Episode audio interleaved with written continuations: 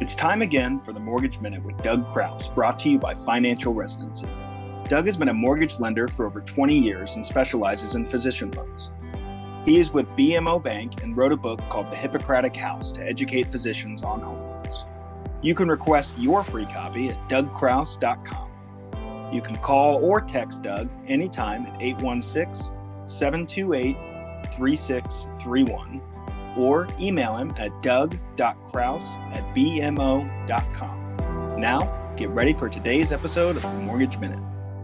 Welcome back to the Mortgage Minute. I'm your host, Doug Crouse with BMO Bank. I want to talk to you a little bit today about interest rates, obviously a hot topic.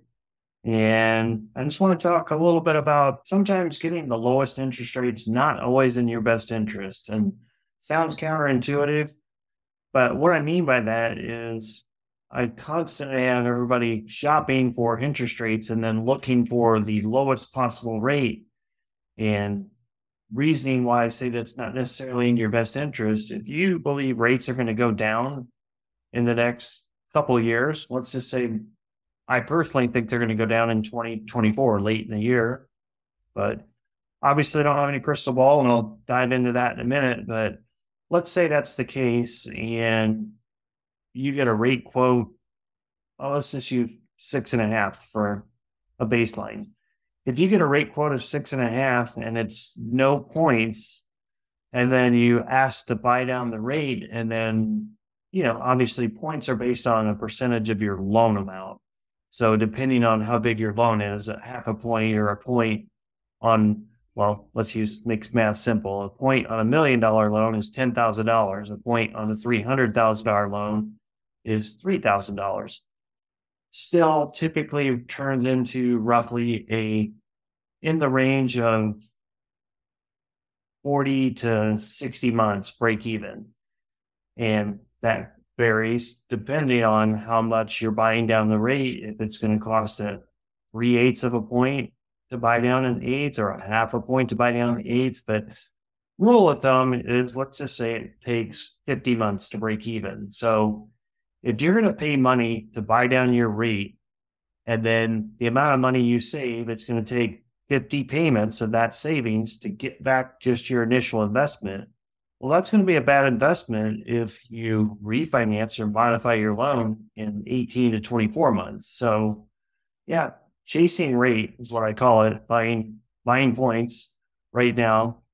My opinion, don't think it's a good deal. So something to consider that you have to look at closing costs as well as rate to make sure what makes the most sense. And again, only in circumstance where you believe rates are going to go down, because I do not have a crystal ball.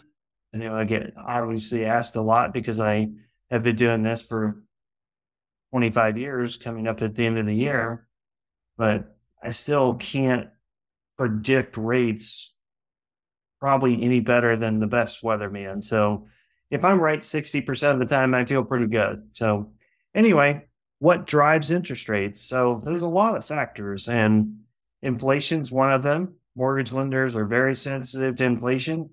When rates go up, I mean, I'm sorry, when inflation goes up higher, then interest rates often follow and rise as well. So, another factor is the economy, especially job numbers.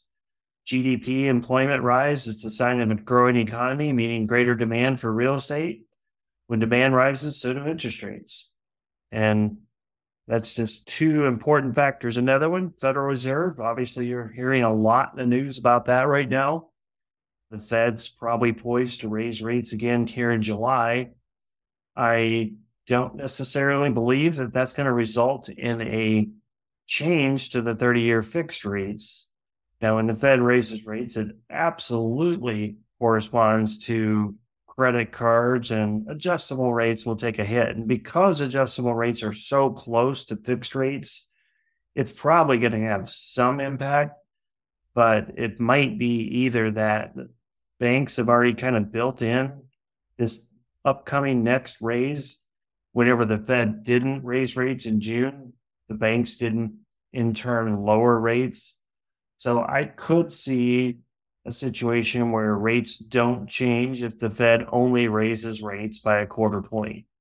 And that is what I'm expecting to happen. But when the Fed raises or lowers the federal funds rate, rate lenders hmm. charge each other, then it kind of creates a ripple effect. And you typically see the result in higher or lower mortgage rates.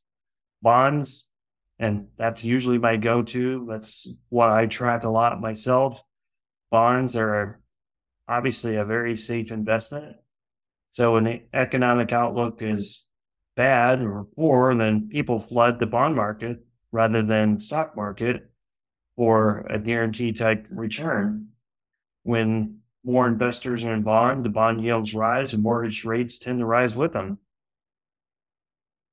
So why interest rates rise, kind of assumption that the Fed will continue to keep short-term rates low. A housing market that's slow or lower demand for mortgages. And obviously, I think competition plays into it too. I mean, just like anywhere else, if there's fewer to compete for the business, then it's supply and demand. If the bank is overrun with supply of people wanting to borrow money, then they don't have to be competitive or they have to raise the rates to control the amount of business they get just to keep up. Otherwise, the service would be terrible. Interest rates probably more inclined to fall whenever you see investors dump more money into stocks than bonds. Then, you know, that tends to mean that the economy is probably doing well. Wages for employment, whenever those are up, you know, again, consumer spending rises, affects the GDP and the economy. Like I said, that tends to have an impact on mortgage rates as well. And when the stock market moves higher, bond prices typically drop. And mm-hmm. generally speaking, that drives rates higher. So, anyway, just want to give you a little bit of insight of some of the factors that do drive interest rates. And it's definitely not Doug's crystal ball, but I do track interest rates. One of the places I like to track it myself is an app I have on my phone, and it's called Mortgage News Daily. Something that you could download yourself if you want, and you can kind of see what national averages look like. And then I obviously I track the stock market and watch the treasury and bonds 10 year yields all of those things kind of are to me an indicator, but by no means I've definitely seen where you look at all indicators and everything points towards one direction.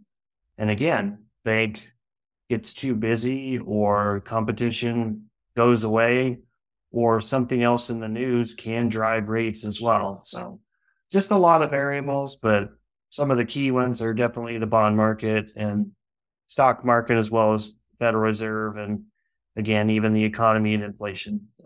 I will catch up with you next time. Thanks for listening.